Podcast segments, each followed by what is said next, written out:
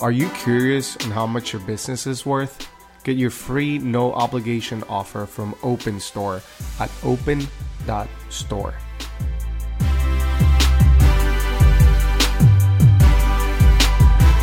The subscription market is predicted to grow to nearly $500 billion by 2025. Recharge is a leading subscription management solution helping e commerce merchants of all sizes launch and scale their subscription offerings. Over 15,000 merchants use subscriptions powered by Recharge to grow their business and their communities by increasing average order value, reducing churn, and providing predictable recurring revenue. Turn transactions into long term customer relationships and experience seamless subscription commerce with Recharge. Check them out at rechargepayments.com forward slash DTC pod. What's up, D2C Pod? Uh, welcome to our episode, and today we're excited to have on Darian Khosravi, who's the CEO of Kosmos Q, um, which is the world's leader in high quality barbecue sauces, rubs, and injections. So, without any further ado, uh, Darian, why don't you kick us off and tell us a little bit about um, what you've been building at Kosmos and um, a little bit about yourself and your background? Well, first of all, thank you for having me. Um, here at Kosmos, uh, we believe in creating the best user experience for anybody wanting to barbecue and grill, whether that be at your house or on the competition circuit.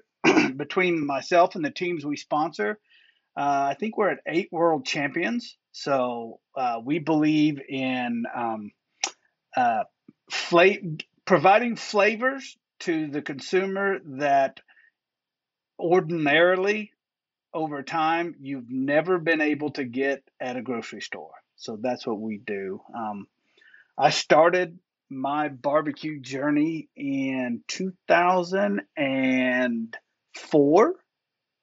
Um, I was uh, we had a young family and running the running the streets uh, as a bachelor that was over.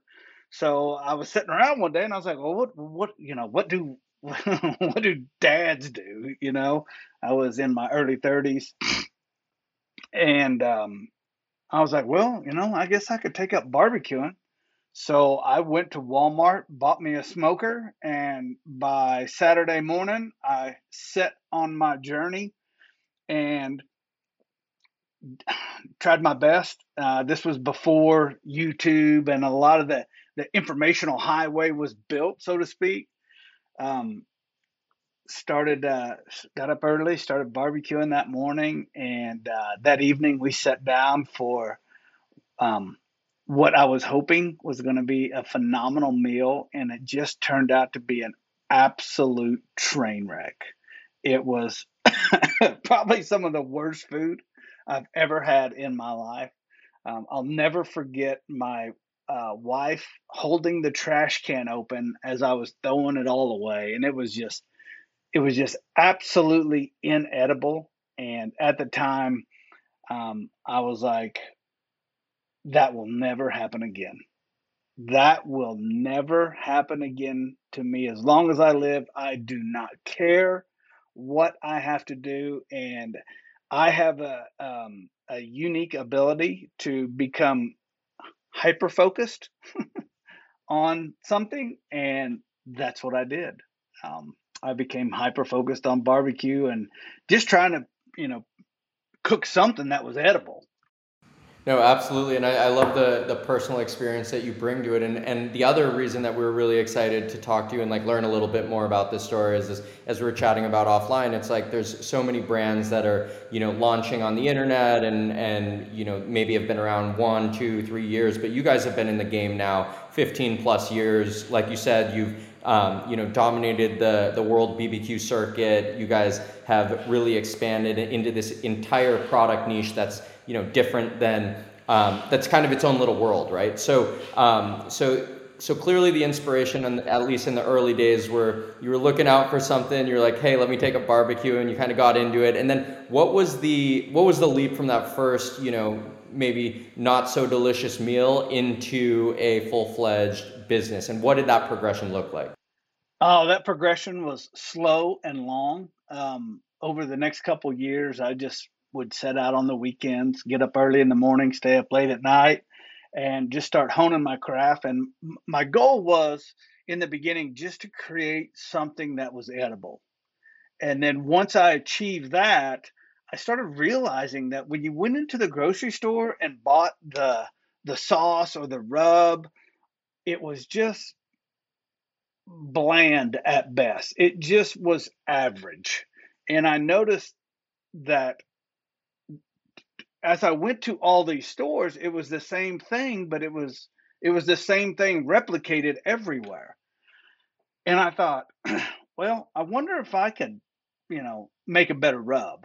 So I started uh, toying around with rubs, and uh, sure enough, I was I quickly learned that you know I was able to to taste things and see things in my head. And I know that sounds absolutely crazy when I tell that to people, but I can actually taste what I believe the best version of something should be in my head.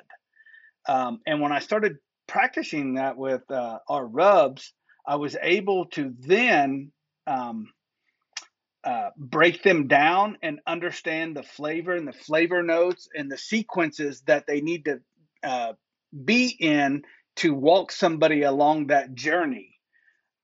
Well, I started in doing competition barbecue as a I was just watching it. There was something on TV and I thought, well, man, I, I bet I could do that.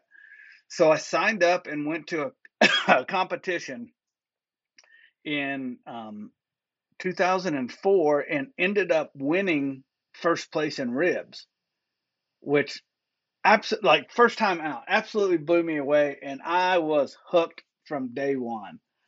And that's what started me on the competition journey. Um, it wasn't till about a couple years later that and, and e-commerce wasn't a thing back then. I mean, there was Amazon and eBay, but that was really about it. How does this work? Do you have to like bring your own seasoning? Is there a standard seasoning? Do you bring your own meats? Like, how does that? Because I feel like, you know, there's so many elements there. Yeah, there's so many different elements of it that you're absolutely right. You would bring your own meat, but the cool thing is, is they actually inspect your meat. So they actually look at it to make sure it is what it is, and they actually, you know, will tie a tag or something on your cooler or your ice box or whatever uh, to indicate that your meat has been inspected. The deal is, is once your meat has been inspected, it can't leave the cook site. So it can't leave until it actually goes to the judge's table. Um, as far as the sauces and seasonings, you can bring whatever you want. And at the time, people would do their own version of the thing. And I was just like, man, like, I, I people wouldn't let you taste their food back then, so I, I didn't know. Like, so I was like, okay, well, what's what's the best version of what I got? So that's when I started uh, creating my own rubs, and then people would say, hey, man, I, you know, can I can I buy some of that rub? Or so I was like, yeah, sure. So I would show up at a competition and um, and sell my rub, and then I'd get people that would email me um, and say, "Hey, can you ship that to me?" So I was like, "Ah, sure. You know, I need some beer money." So I would I would start shipping seasoning around, and I never intended to have a business. It was it actually started on accident. Um, at the time, there was only two injection companies that sold brisket injection, and I was using one of those. and I remember being at a competition, and it just like I, it just didn't taste right to me. And I, I, remember going up to the owner and I was like, "Hey, man, I'm using your stuff. Um, is there any way you can like? It, I'm not getting the results uh, that I think I should get. Um, is there? Can you help me out?" And he looked at me and he said, "Yeah, you can read the directions." And he shut his trailer door in my face, and I was just like, I, I was so aggravated to my core, like I felt it in my soul I, I like I could feel like the heat, and I was just like, who treats their customers this way? Wow. And that, that that takes that takes some nerve, right? Well, and uh, since then, I, I, like I've known the guy for a long time. Great, great individual. So I, then later on, I was like, well, I don't know what kind of day he was having, or you know, he could have got bad news or something. Uh, and it just it just so happened we intersected at a bad point. Um, because, like I said, I do know him now. He's a great individual, one of the best guys I I know. But it's just that intersection of time and space um, bothered me, and I was like, okay, now I'm going to make my own injection. Well, I think I think the two th- the two things that are really important to unpack here. The first thing you mentioned was uh, you never like really set out to build this as a business. You were just trying to create something that you loved, and you clearly had some early indicators of product market fit because people are hitting you up that you didn't ask for to hit you up, being like, "Hey, can you send me some of that rub?" So that's number one. So so the pro you started by building a, a, very very solid product clearly winning your first competition and getting that early demand. And then also like in, ter- in terms of the internal motivators being in a situation where whatever day it was no matter how good you of friends you guys are now that he just said something that got you kind of fired up and and let you be like oh i can do this myself. Correct. Yeah it, it i didn't realize at the time but the pain point that i was feeling most everybody was feeling. And it just so happens that uh, that interaction put me in a situation to create a solution, not just for myself, but for everybody. And so and that was so that was your first SKU, the injection. The injection was my first SKU. I had uh, I I came out with a uh, brisket injection and a pork injection. I still made the rubs, but they were you know, I'd put them in a Ziploc bag and, you know, um, just ship them out. So it, it wasn't, as a matter of fact, I didn't even offer it on my website until um, I started, I say my website. Oh my gosh, it was a train wreck of a website, but this is, this is honestly back in 2009. So, you know, just picture that. Um, but then I thought, well, you know, why don't I just add these products on the website and see, you know, see if people will, you know, also buy them, you know, buy the injections and the rubs. And and then I, I went to my co-packer and I was like, hey, these are my rubs. Can you guys make these by chance? Because I didn't know. And they said, absolutely. So we bottled them up. And at the time, it was my cow cover and Dirty Bird. As a matter of fact, I even have one of my very first bottles uh, right back here of, of this is this is one I, I stole from my dad. Uh, I printed these labels and and put them on the bottle, and it's actually still some of the same rub in there. It's just 15 years old or whatever. Um, and so I put them on the website, and sure enough, people started buying. And it was very cumbersome and and just hard to sell because, like I said, e-commerce wasn't a thing. There was no Shopify. There was no, you know, whatever any of the other ones are. So I had to just make a, you know, just a, a WordPress website and then I would just put the pictures on there. And then if you wanted some, you would send me an email, then I would send you a PayPal and then you would pay me on PayPal. And I thought, I wonder if I could put a button on my website. And so I went into PayPal and they had the HTML code that you could do that. So I put I took the HTML code. Now I quickly became a freaking coder, and I knew nothing, nothing about like I was never taught any of this stuff. But once again, I get hyper focused. I'm to figure it out. So I put that PayPal button on there, and that that solved a a, a big problem. You know, between now they just had to click the button and it would just it would they could check out on PayPal. So now I just had to go to PayPal and print all my orders and ship all my products.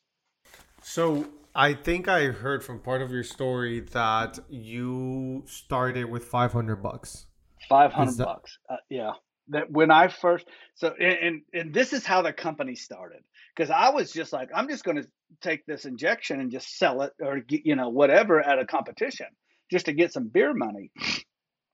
And um, I was I actually ran down the manufacturer of one of the key ingredients in uh, our injection, and she was so helpful. Um, she would send me some samples. I was like, "Oh, this is good. Can you make it taste like this or this or that?" And she's like, "Yeah, we can we can do whatever." And then I said, "Okay, I, I want to order 50 pounds of it." And she got real quiet on the phone, and she goes, "We only sell in bulk." And I was like, "Okay, what what do you mean by that?" She goes, "You have to buy 3,000 pounds of it." And I was like, "Oh my gosh, I don't need 3,000 pounds of this at all." Uh, and she goes, I think I have somebody that can help you. And she is the actually the one that put me in contact with uh, my co-packer. And um, sure enough, they said, "Yep, we can do it. We'll sell you 50 pounds." So they sold me 50 pounds. Uh, actually, it wasn't 50 pounds. It was it was two 50 pound boxes. And uh, he said, "What's your company name?" And at the time, my competition barbecue team name was Kosmos Q uh, my last name's Khosravi, and growing up where I come from, everybody has a nickname, and most kids couldn't say my last name, so they just called me Kosmo. And and we just shortened up the barbecue to Q, because that's what you know. I guess you do.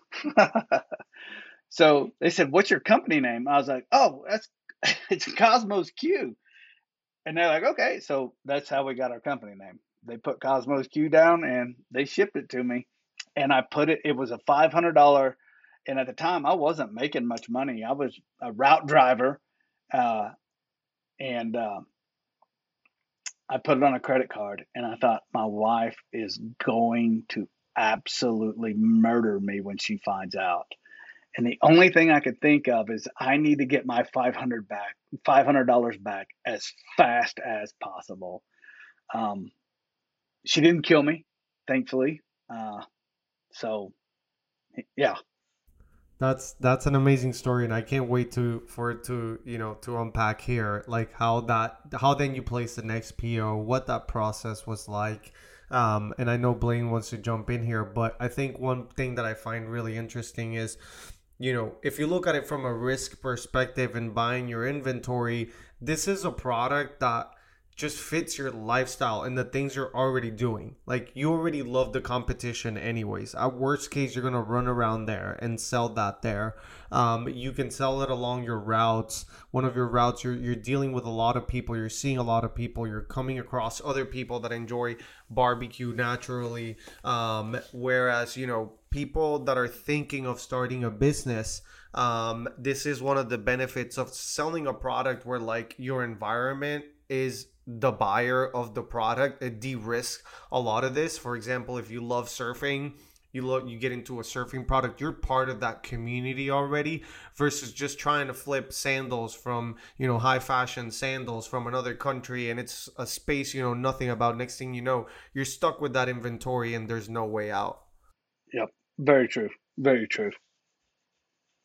It was uh it, it, it, it was refreshing because I, the, the the people that I sold to early on were like minded. We had the same interest. Uh, we had the same uh, uh, problems, pain points, and we all we all wanted the same solution. We just didn't know it yet. So Darian, after after that, you you've placed your first order. Uh, what what was selling through it like? Who who were the who were the buyers of the first rounds of uh, the the the brisket injection that you were producing? It was 100% competition people. Like I said, back in the day, the website, the you know, Google was early on and like the so the whole search engine thing, you anybody that remembers it back then, if you typed in something, Lord knows what was going to show up. So I mainly sold to competition people and I mainly sold to competition people for a long, long time.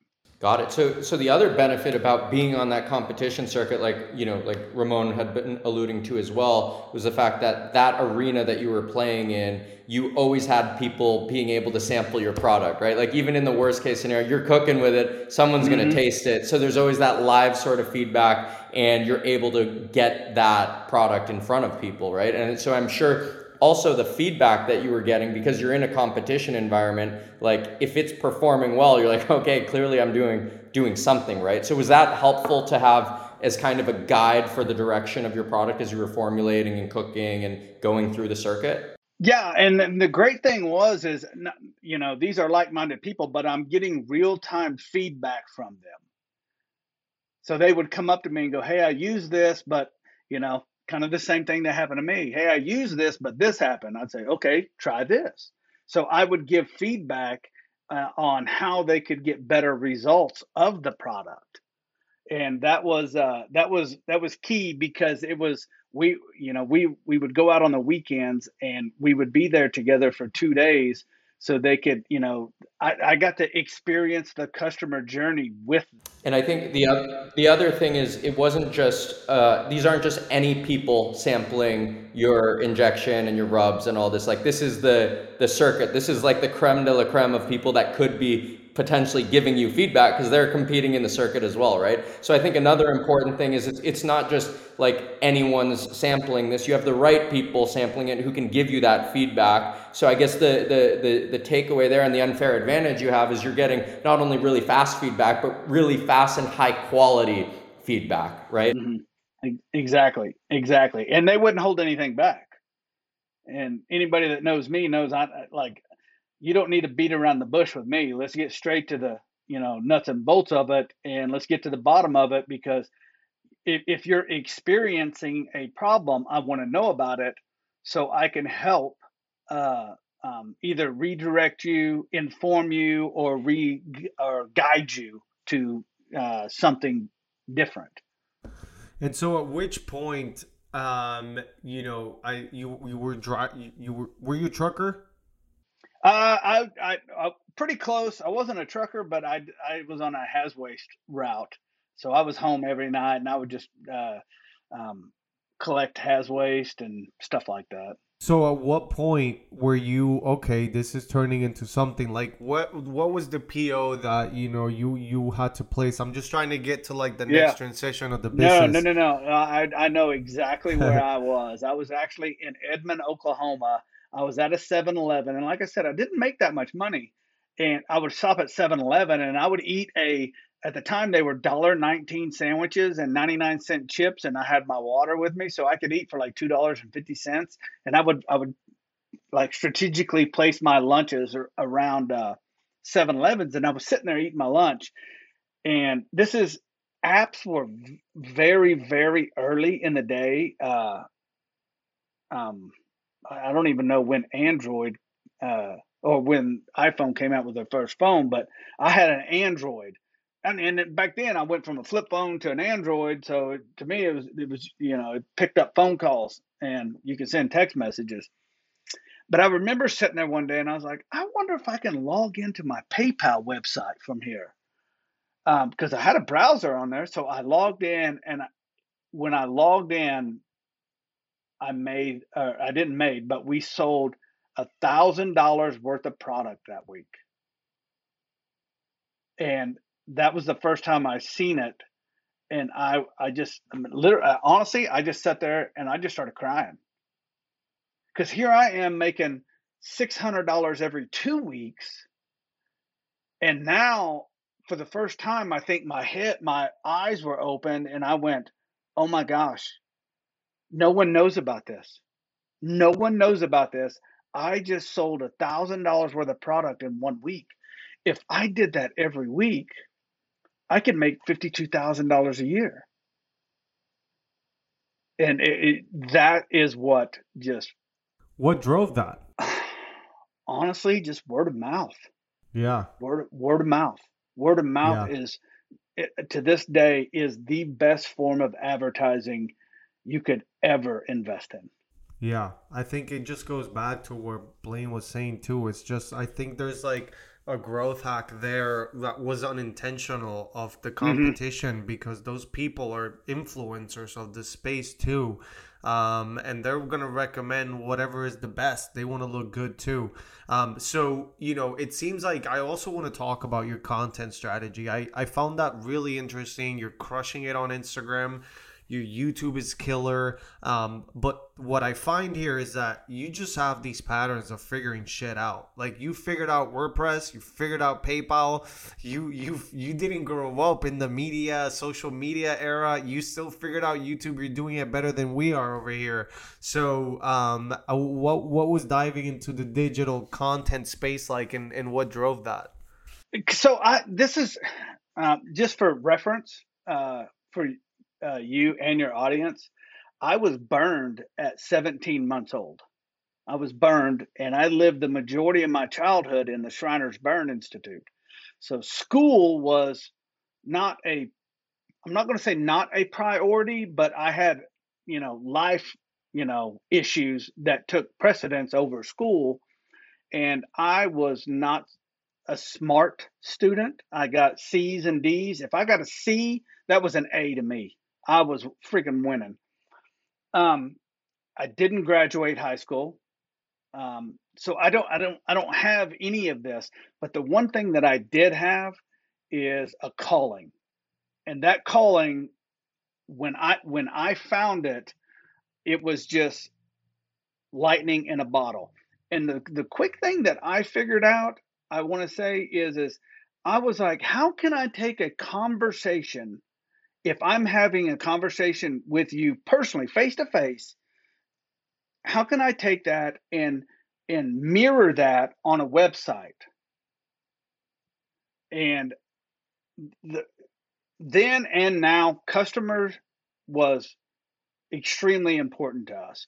So in my content days, I was sitting there, I was like, how can I have a conversation with a bigger audience? And this is before the Gary V, you know, get a camera and do all this. I was just like, I need to educate people because every time I would talk to somebody, at, first I just assumed you knew what I knew, you know, because I was on that playing field now. And now after competition barbecue, you quickly understand that some people don't, they can't even grill chicken, you know. So I would try to position myself as an educator and have a conversation with you.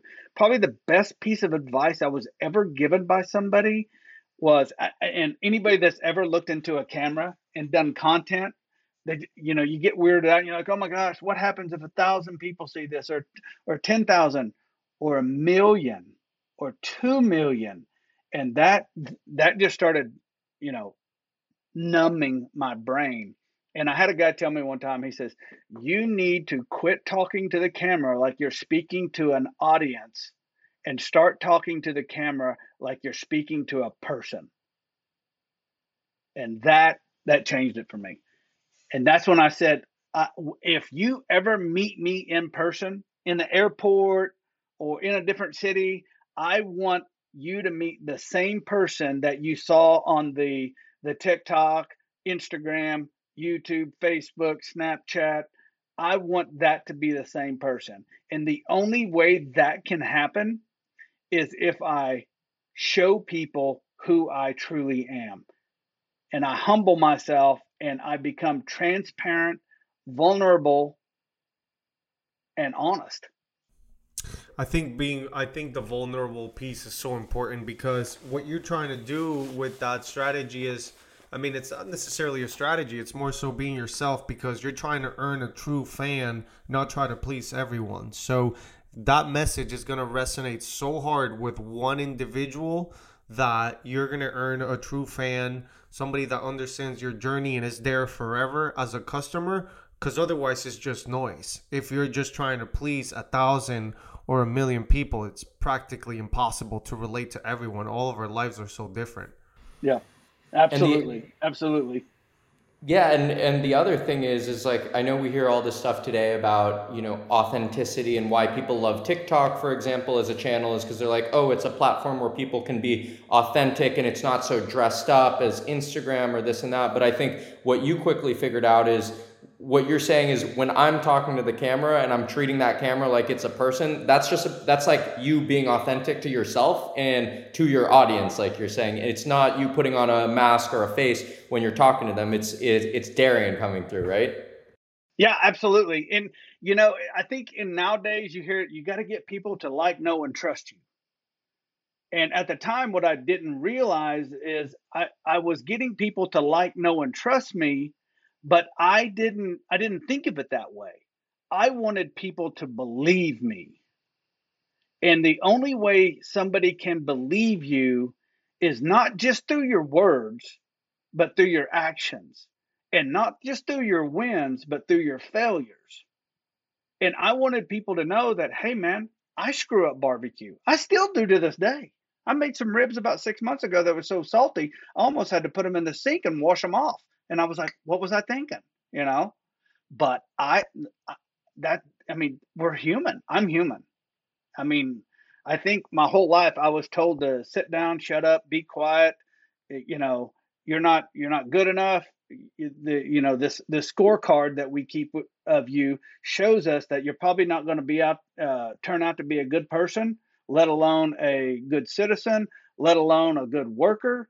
And what was what no one ever took into consideration was as I am who I am. And, and that's how we all are. We are who we are. We just need to find the good in that and and build on that. Yeah, I mean it's about channeling that energy. Like where where I mean this energy I mean I, I relate to a lot of this. I, I you know I had ADHD, I was prescribed, I stopped taking it, couldn't graduate college but you know you get me in a surfboard and i just want to surf all day.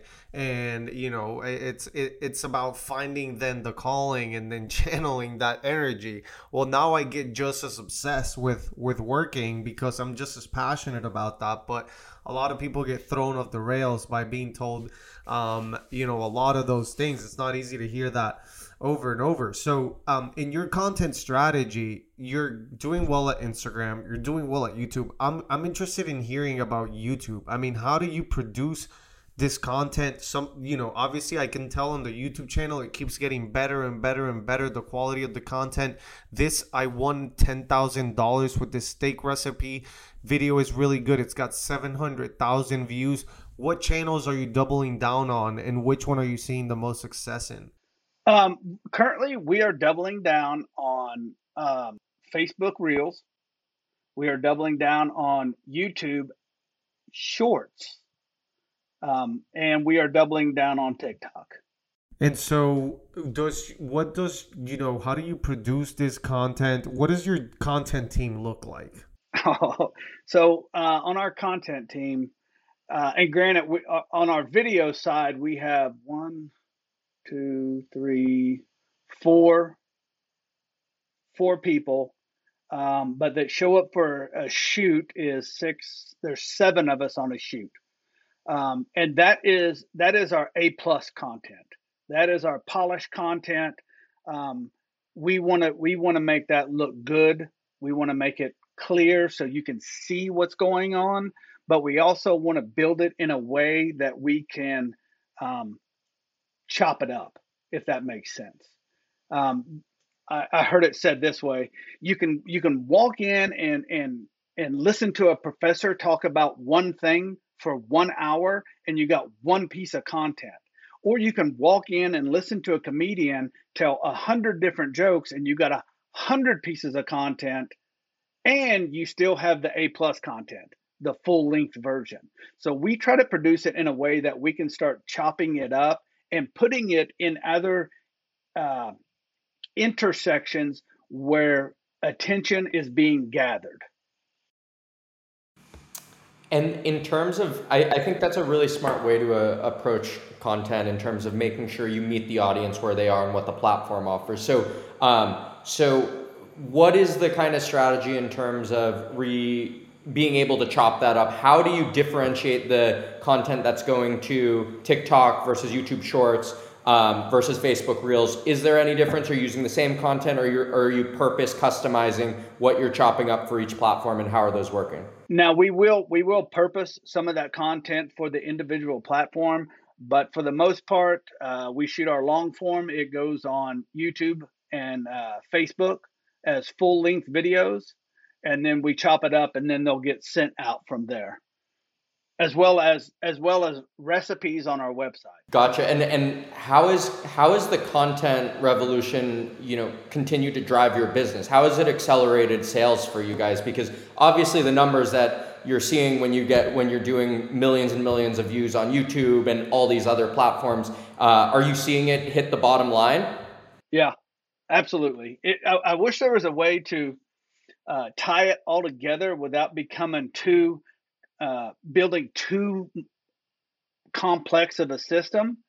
Um, but we know I t- actually took a break from YouTube for a year because at the the way we was doing it, I did it for I think four or five years straight, and I I was just getting burnt out, and it it forced us to step back and go, okay, what's working, what's not working, and how can we redo this to to better serve our community without you know burning me out or driving me crazy or driving the rest of the team crazy for that matter. So uh, one thing we started doing is batch shooting all of our content Got it. So, so in terms of your strategy, you you guys are able to get together, come up with a whole bunch of content at once, batch it out, and then you have content that you're able to distribute across all these different platforms. And that is so long as you're constantly releasing content that can continue to pump and drive sales. Is that is that accurate?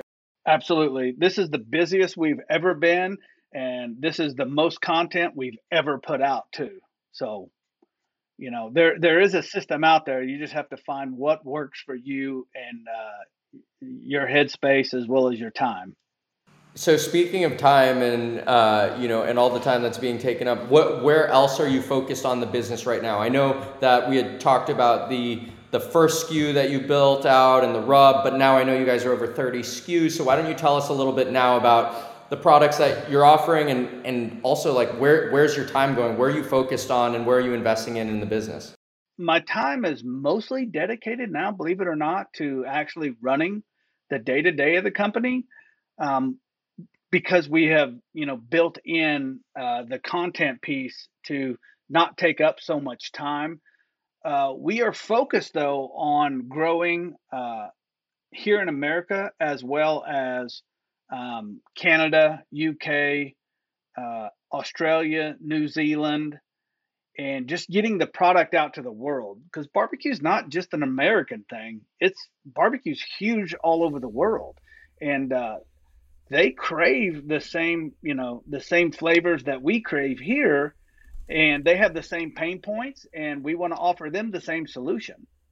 So what? So are you are you running ads um, with this content? Are you eh, or is just the play content? I see you guys are at a bunch of retailers as well. So B2B retail is is definitely a play. Content is a play. SEO is a play with the recipes. Um, is this content being repurposed in, in ads or is just mostly, you know, content in, in, in retail? Well, no, it is. It is. Um, we just recently um, stepped back from our ads. We had some ad uh, partners that um, we just wasn't seeing the results. So I said, let's turn it off. Let's turn it off and see what happens. And we turned it off. And I mean, sales dropped a little bit, but not that much. And then I quickly, I, that's when I quickly realized is that not everybody has the same mentality as I have. I, my mentality is, is once you buy a customer, the only time you should spend money on that customer, again, as far as uh, showing them ads is if they are about to cycle out of your universe. So when you buy a customer, whether it be on Facebook, Instagram, Google, uh, wherever it is, that customer needs to transition to your internal team to nurture. Because you, I mean, you already have their information. You know, you're already paying for the emails and you're already paying for the SMSs and you know you're already shooting the ads and shooting the videos and you know so that customer needs to transition. Not a lot of people agree with that. Am i saying that i'm right? No. Here's what i do know. Um, if you try to keep up with amazon running ads i mean they'll run me out of business so i have to you know leave that red ocean so to speak and i got to go find a, a new place to fish uh, that's blue ocean. You know, that, that makes a lot of sense in terms of focusing on, you know, acquiring customers. Once you've acquired them, they batch into your lifecycle marketing and you're able to maintain them with touch points with your content, your email, SMS, keep them warm and not over invest in more ads on those those people. I think that makes a ton ton of sense in how you you guys are approaching it. And then um, you know, one thing that I wanted to make sure we, we get into before uh, we wrap up here is the thing you mentioned about education, right? This is something that a lot of brands are really heavily leaning into now um, on the education front. And for a product like yourself, uh, there's a lot of knowledge that comes into it, especially when consumers may not have all of that information at, at the top tier of the, the, the barbecue circuit, right? So I think it's really important that you were able to, one, pick up on that um, early on in terms of how important education is to onboarding customers and retaining them, getting them to uh, become loyal to your brand. And the second thing is, you know, I think we're all curious about what are what are some of the, the real tips and why don't you educate us a little bit on what we need to be doing to, to, to barbecue the right way, uh, whether it's chicken, steak, brisket, whatever it is. Oh man, I, I we could we could talk for hours on end. I always like to ask somebody. Um, we have a storefront here in Oklahoma City, and I always ask them, "What are you cooking?" You know, so I, I would ask you, "What do you like to cook?" Let's just say I like to grill steak and chicken. What what are steak so sometimes? Yeah, I find myself, you know, uh, I find myself Googling sometimes like, oh, how long should this be on the grill? Or, you know, how should I prep it? So if you if we just wanted to talk grilling steak and chicken and assuming that I never want to have to go to Google to ask about that again, like how do I do it? Uh, well, first of all, I, I, would say start with this. Um, there's probably something in your mind that is is going. You probably screwed up once or twice, and you probably went, "Oh my gosh, I, I, now I don't I don't want to do this. I don't want to waste this much money." And I would say get that out of your head because I could literally talk to you over the phone, over the internet, however, and and get you up to speed. Um, here's how I like to do steaks. Um, first of all, I like ribeyes, so I always look for a nice fat ribeye. I'm looking about an inch to an inch and a half. Uh, and if I, you have a, a butcher in your area, I request you know, give me an inch and a quarter, give me that perfect one. And then I like to cook indirect. Now, you could probably, you know, start a million fights on social media, indirect versus direct or whatever. But at the end of the day, you, you just got to do what you like to do. I personally, I cook my steak on a Weber kettle, which is anywhere. Anybody that knows anything about cooking knows you can go to any store and get a Weber. I build a fire off to one side and then I put the steak on the other side. And I have a Thermapen. If I was going to say invest in anything, invest in ThermoWorks products. ThermoWorks are dead on thermometers, and you know within three seconds. So I put my steak off to the side. I like to rub my steak. Uh, spoiler alert: how I won a ten thousand, how I won the World Steak Championship, and ten thousand dollars. I used uh, my cow cover my uh, Dirty Bird Hot and Texas beef. Now, when I rub them, I build in layers. So I do cow cover first, a nice light coat, a nice light coat of uh, Dirty Bird Hot, and a light coat of Texas beef. Set that on the counter, cover them up, and I let them set there. Then I go start the fire. Once your fire's going, you're ready to rock and roll. Put the steak on there, I stick my little ThermoWorks. I got a little probe that I can stick in there. I can see the temperature on the outside. And if your steak is about an inch to an inch and a quarter, when it hits about 90 degrees internal temp, I open the lid up, and this is where the magic starts. Because all you got to do is just put the steak on there, let it hit 90, 95 degrees, depending on the thickness. If it's a little thicker, I'd let it come back, come up to 95. How long does it usually take to hit 90? It usually takes about depending on altitude and humidity, uh, believe it or not, that does play a factor. I know in Miami, humid uh, as it is, it, you know, but here where where I am in Oklahoma, we're about two thousand feet above sea level, so it takes about six minutes. If you're in Colorado, it may take twelve minutes. But w- once it hits ninety, that's the, that's the glorious thing about it. Just let it hit ninety. Then I take the lid off and I leave the lid off and I let my steak sit there until them coals get ripping hot. And then I pull my probe out, then I put it over there, 45 seconds, 45 seconds, 45 seconds, 45 seconds, pull it off, put it in tinfoil, wrap it up, go fix my baked potato, and then when I'm done, it's time to freaking eat. And that right there is the easiest way to cook the perfect. Now that will that method right there will actually ruin you from eating steaks anywhere else. So I, I feel like I should add a disclaimer here.